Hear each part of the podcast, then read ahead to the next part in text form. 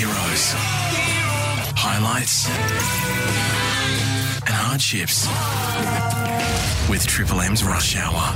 Welcome back to the Rush House, the 3H's podcast. We've got Millie Boyle in for Jude, and we've got Anthony Seibold, the Manly coach, as well as Dell's best mate. So we thought we'd go through the 3H's. Let's start the ball rolling, Siebes, with a hero, someone on or off the field that you just say, that's my hero, and tell us why. Yeah, well, my hero is my dad. Um, yeah, Jeff had uh, my mum and dad had me when they were um, uh, 17 and 18, respect, uh, respectively. So um, I didn't get to watch much Sydney football or even Brizzy footy as a kid. We watched the local footy. So dad was a local footy player. Um, you know, I really admired how that you know, mum and dad didn't have too much, but I didn't go without as a young boy. Um, and I remember watching dad play for Rocky Brothers. I, I, I used to ball boy, and he used to have long hair, so he used to look a little bit like um, Jeff Robinson, the old Bulldogs player, when he carried the footy. Um, but yeah, so here's my hero, and got a lot of respect for him. And um, yeah, it was great to see him just recently. Anthony, I, I know, um, sort- I should say Seeps, you know, because we are mates, but I remember uh, I billeted you when I was eight and I got to meet your mum and dad through our careers. But, mate, your old man, he- he's a hard nut, mate. Your mum, Janelle, uh, great parents. Can you tell us a story about, you know, the old man, he, he was such a good mentor for you, but you had to sort of stay in, sort of, you know, behave yourself and stay in the right lines? Yeah, definitely. Well, I remember my 18th birthday. I was back home from Brizzy because I was 17, uh, my first year down at the Broncos. So I went back home, had my 18th, went to the local pub, and uh, I probably started to get a little bit messy as you do as an 18 year old. And I remember dad grabbed me by the, the scruff of the neck, taking me outside, put me in a taxi, and pretty much giving me a kick up the backside to uh, to go home to mum. So he certainly um, he, was, he was a good dad, a very fair dad. But I remember uh, I got a little bit big for my boots that night back in Rocky, and I was causing uh, a few dramas at the pub, and, and dad gave me a kick up the backside, which uh, which I probably warranted. Yeah, a lot, a lot of us 18 year olds needed that. Exactly. Yeah. Yeah, but not just that. I think for me too, mate, we used to be scared of him too because he did have the big. I mean, back in those days, he had the big flowing locks and that. Like, but you still because remember bikies and all those blokes who worked on the wharves, they all had the, the long hair and um. Not to be messed with. No, no, I know. But then Steve's was telling us a funny story where uh, where he had the mullet and tell us what happened there. Yeah, no, I did. I did. Uh, I think again. I think I was having a beer. I, I think I grabbed the back of his hair one night, so I sort of got a, a short, short, sharp one that night as well. But um, no, he was, he's a really good dad. And he was my hero, as I said. Um, and probably. Um, you know, he's been a really good role model for me in life um, about, you know, hard work and, um, you know, still lives up in Rockhampton, mum and dad do. So it's great to see them recently. Uh, very simple people and, Yeah. uh, you know, certainly working class people. Um, probably my hero on the field uh, were, you know, were one of the Parramatta players, um, Ray Price, who, Yeah. um, you know, uh, they used to call him Mr. Perpetual Motion. The- The, footy I did see, really admired how he competed really strongly.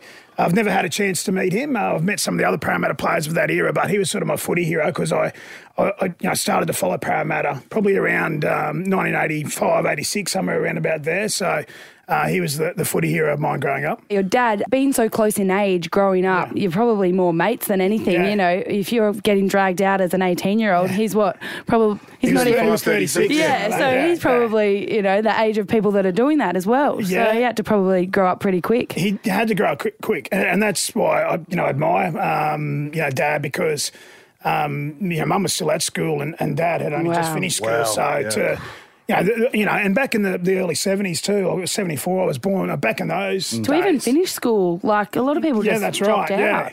yeah. Well, back in those days, it probably was frowned upon to have a kid outside of wedlock. You know, so um, and they both come from really strong, staunch Catholic families. Yeah, You know, so um, yeah, no, really good role model for me. Um, you know, he's he's um, yeah, very sort of um, hardworking guy. So yeah, it was a really good hero of mine growing up in, in the country, and uh, and so were a lot of. You know, his mates, I- they were really good people to me. I used to probably annoy him a bit going to footy training and being the ball boy of a weekend, but Yeah. um, probably that's where I sort of fell in love with, with, with rugby league. To be fair, um, you know, watching those those guys go round for brothers um, on a on a Sunday afternoon. How proud was he when you played footy and now that you're coaching footy at the highest level? What what are those conversations like? You said you only went back there, you know, a few weeks ago. What was what's that like now? Those conversations? Yeah, he, he, whenever I played, he'd always, uh, you know, he'd always speak to me after the game or whatever. But um, you know, never really sort of gave me too much feedback. He just wanted to make sure that um, you know got through the game okay. And um, it's the same with coaching. You know, obviously, um, you know, mum and dad. Uh, you know, I've seen sort of some highs and, and lows as a coach, um, and you know, it's particularly challenging for mum and dad. I think when you know there was a, there was a fair bit of uh, media when I was at the Broncos, uh, and negative media, and so it was pro- quite challenging for, for, for them. But they always used to just check in on me and just see how you know how things were, and um, they don't talk footy too much because they know sort of because that is my life. Um, you know, they don't want to sort of um, you know harp on it with me, but um, yeah, I'm, you know, I'm sure he's he's really proud of um, you know. Um, you know, this last opportunity, you know, would have been really easy to, to give up um, after the Broncos, you know, coaching. But you know, I'm sure he's really proud that I've sort of um, stuck at it and, and, and got another opportunity. Bloody oath. So there's the heroes, and it sounds like your mum's in there as well. Yeah, of course bit. mum is, Of course, Yeah. a bit of a combo, aren't Yeah, they, of as a general rule? yeah. What What about a, a highlight in, in your life, on or off the field? Obviously, you know, rooming with the big fella would Yeah, be a highlight. That was a highlight. Um, but outside of that, yeah, well, that was certainly a highlight. We, we had a great couple of years. Um, like on a personal level, um, you know, you know, having kids. I've got three daughters, so that you know as a, a highlight because I think it you know gave me a lot of purpose in life. Um, and you know, and and you know, you know, Gussie, um, and, you know, and Wendell as well. Like until you have kids, you can be quite selfish or self-centered in, in some ways, but you know, you've got other people that are relying on you. So that's certainly a highlight. I think. Um, if, if I think, you know, uh, regarding footy, um, you know, it was great to make my debut for, for Canberra, uh, and I made it with um, with your dad against Yes. the uh, against the Canterbury Bulldogs, and, and your dad played in that one, and then your uncle, um, Yep. Yeah. Jason Croker. So um, yeah, so that was certainly a highlight because it was something I wanted to do since I was probably six or seven years of age, and I had to wait. Well, I didn't make my debut until I was 23, and I, I didn't play a whole heap of footy um, at first grade level in Australia, but that was certainly a really proud moment. making it at any time is Yeah. is such a, an amazing achievement. Um, you came into the coaching scene under some amazing coaches, Craig Bellamy. You headed over. You were under Eddie Jones. What are some of the things that you've taken from them that you have adapted in your coaching style now? Yeah, well, those are certainly two highlights working for those guys. Um, I think Bellyache, just the way that he cares for other people. Like everyone thinks that he's this angry person in the coach's box, but you know, there's numerous stories um, around Bellyache and how much he cares about people. And you wanted to work hard for him because of how much he cared about the people in the organisation and. Um, and and you know that was a real motivation for me. I, I wanted to, to to work hard for Bailey because he's such a good bloke, and he kept footy really simple. But I almost you know feel like I sort of did that apprenticeship under him, and he probably doesn't understand the impact that he's had on a lot of coaches and a lot of um, you know young men that he's coached. But that was certainly a great experience. And then with Eddie, just how curious Eddie is. So I know he's copping a really difficult time at the moment with the Wallabies, but he was exceptional with England. Like, um, you know, we had a really good side with England, and um, he did an exceptional job. He's the most winning coach in England rugby's history, 73%, I think it was. And to spend 15 tests coaching with him in a different code, different country, it was great. But the thing that really resonated with Eddie was just how curious he was. He wanted to get better, always wanted to learn. And, you know, he's been, like he coached you, Wendell, you know, he's been an international coach for, you know, over 20 years. So, um, yeah, really fortunate to learn from some of those guys, Millie, yeah.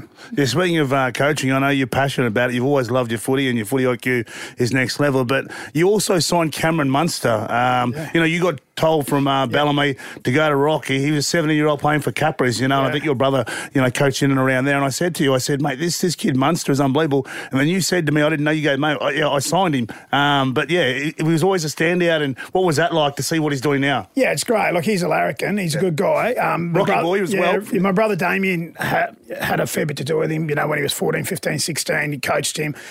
So they've got a really good relationship. Now, I never spotted him. Um, Paul Bunn, who you know, used Yes. to be the Broncos recruitment manager. He was Melbourne recruitment manager at the time, and I was coaching down at Melbourne. And he said, "Why don't you go home to Rocky this weekend? There's a kid up there." Uh, Cameron Munster and I run my brother and I said I've got to they're flying me up there we had a buy at the storm they're flying me up there I was going to catch up with mum and dad Free trip home. yeah, free trip home. Yeah, but that- it- and I was going to catch up with a mate for Yeah. a beer, and I thought, you know, how good's this? So I go to the coffee club in the shopping fair, um, and he's Munster. I think he was wearing like thongs, footy shorts, turned up, and we signed him for ten grand. I think it was from memory, or it could even be five grand, but it was five or ten grand. Um, Paul Dun- Paul Bunn had done all the legwork. I think um, the Minto brothers Yes. um, from Rocky Scott Minto, Scott Minto, yeah. Paul Minto, those guys.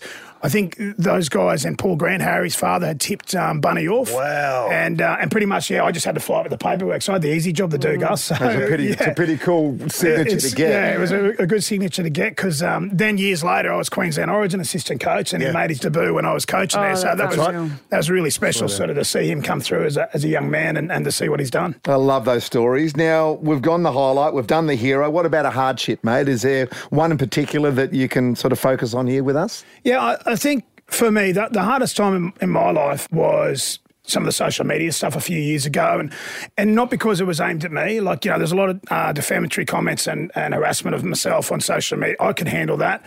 Where it was, a struggle for me was seeing my my oldest daughter affected by it, and the hardship was seeing her go through a really challenging, uh, you know, mental uh, health battle.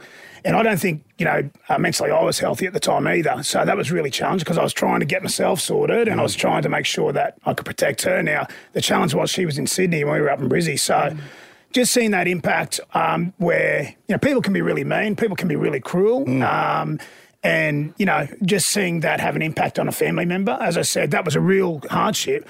And probably you know, out of that hardship, one of the highlights, which I didn't mention, was um, you know, working alongside Erin Molan, and we did a fair bit of work in that space in regards to getting some legislation change through the Senate. We had to appear at the Senate um, and get questioned by the Senate and so on. But to see some some regulation changes and legislation changes, that was sort of a hardship. But I thought I don't want someone else's daughter, lining. yeah, don't want someone else's daughter to go through that. uh, You know, and we can sort of make a stand. So out of that hardship, there was a bit of a highlight there. But um, yeah, really tough seeing my family go through, um, you know, through that sort of tricky little period. What were some of the things throughout that time, or or people or strategies did you cling on to to to get through that? Because we know it's a it's a cruel game. It can often feel so overwhelming, and and all eyes are on you. There's how many coaches in the game, but you know when you're not doing as well as you know the team should be. You know what got you through that? Yeah, that well, I'll be time? completely honest to start with. I self-medicated with alcohol to start with, which was which was really poor because I was locked in at home, um, and that's a bad way to handle it. But what I was able to do, and it was actually Gus Gould who, who gave me a bell and said, "Mate, stop hiding behind the curtains." I can still remember his exact words, and that really punched me in the face. I thought, stop feeling sorry for yourself. You know, get out, drop the kids off to school.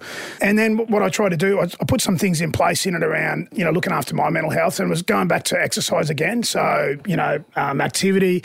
Um, I started to do some breathing, which which I still do, um, which was really beneficial for myself. Um, and, you know, the other thing I started to do was, um, I suppose, I, I didn't write it down, but I started to think about every day. You know, what's what's one thing I, you know I'm grateful for today, and that was sort of the, the the turning point for me. I had a you know someone um, gave me a phone call, gave me a bit of a punch in the face through through the words they said, and then it really sort of flicked the switch. And you know, I still sort of do those sort of things now because you know, as a, as a head coach, there's a lot of stress in your job at different times, and there's a lot of um, you know, media speculation around your job at different times. But I'm in a really good place as far as you know, I've got some good processes in place. I've had some really good people mentor me in that space. But they were the three things that really resonated: doing some exercise, doing some breathing, and then being grateful for what you actually do have. Yeah. yeah. So- And I got to say, like I know you, you know you two have asked him some great questions, but as a mate, he's a bloke that you want in the trenches with you because you know we've been best mates since we're eight,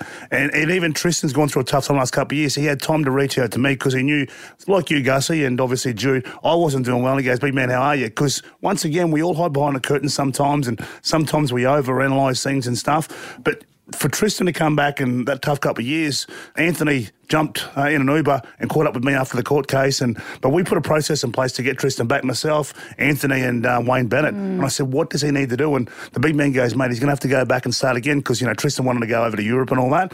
But then. Anthony always checks in and just goes, mate, like, good to see him doing really well. Because my mates are going, mate, why doesn't Steve sign at Manly? You need to understand it's it's a process in place. He's got his own things he has to do. But also, as a mate, um, you know, you, you, you want people when you go through the through the worst times. And I just think at the start of that, also that happened. My mum passed away, and he rang me really upset and he said, sorry, I can't make the funeral because I think you went to one of our mates' place, uh, the farm out, Yeah, out west somewhere. Yeah, yeah. And then it was around, um, you know, when the borders were closing and stuff. And I said, Sleeps, I get it, mate. You're going through such a tough time. It's time for you. And you'd say this, Gus. It's about your village. And, and sometimes when you got, when you're drinking for your cup, you've got to make sure that there's enough in there for you to drink. Otherwise, no one else can drink from that cup. And that's what he's always always done. We always have fun away from footy. We very rarely talk about football when we catch up. Hmm. Um, tell us this thing. Uh, I, I didn't tell these guys. Even when you went over to the Super League London Broncos, because you know you, you're great to have as a mate. When you you're actually in uh, the Brit Music Awards Yeah, we were. at Yeah, the London Broncos, because yeah, Richard we. Branson was one of your bosses. Yeah. Tell us what happened there. Just, Yeah. uh, So Richard Branson owned the club, um, London Broncos, and, and we actually met him a few times. We made Wembley, um, which is the big Challenge Cup final. He led the team out um, as the chairman of the club, but he had all these ideas around promoting the club in London because it's non-traditional rugby league area. And there was one where a few of us appeared in a, in a gay magazine called Attitude. We were the, the centrefold, a couple of us. Um, and then the gear, other on, gear on or off? Yeah. gear off just with a towel. Can't Yeah, yeah, yeah. anyway, and then the other one was this Brit Award. So at the time, Queen were being revived. So this is 2000. There's a band called Five who were like the Yeah. boy band, the hit boy band at the time. They re-released We Will Rock You. So Branson had this idea to open Brit Awards. Get seven or eight of us from the London Broncos, including a guy called Shaun Edwards. You remember Shaun Yeah, Edwards? yeah. Like, he was a legend. He was like On the coaching staff very, for- yeah, for France um, uh, rugby team. He was going out with with um, Heather Small from M People M at the time. You know, so Shaun was a he was very well known. Big deal, yeah. Um, you know, even in London. But we were dressed up in karate outfits, banging the kimono drums at the start of the Brit Awards, which was televised live on TV. It was Okay. just crazy. It- All right, mate. We need crazy. to get this vision to go with this Oi, oi, podcast. They're You must already be able to digging it click up. on it. They're Yeah, already digging it I've up. got the vision, so I've got the vision. We need to see the vision. Anyway, you can see me banging the kimono drums a few times, but it's quite funny. Look, Scott Cram, one of your mates, um, Our mates, our yeah. mate, you're one of our mates, but um, he was in that. Uh, Shane Millard, so there's Yeah. a few guys that you know. Did Um, it but the- work? Yeah, well, no, it went like it. It It was, was- good. It was open the show. The funny thing was, so we walked back o- uh, off stage and like performing that night with Spice Girls, Robbie Williams, um, Natalie Spice Girls. Imbruglia. yeah, Jesus. yes, yeah, sort of. That's a decent green room behind there. Tom, Tom David Jones. Beckham would have been there. So all these guys, but the funniest thing was, right, so we're walking, so we're walking backstage, right? Robbie Williams has got about four beautiful women around him and he's sort of sitting back with a drink. I walk past, he looks at us twice because we look, we got headbands on, no shirt on, karate outfit on. He's gone, Shaun, what the f- are you doing dressed like that? Because he knew who Shaun Edwards was. yeah, he, yeah. Anyway, so he's gone, oh, these are my Broncos boys, uh, Robbie.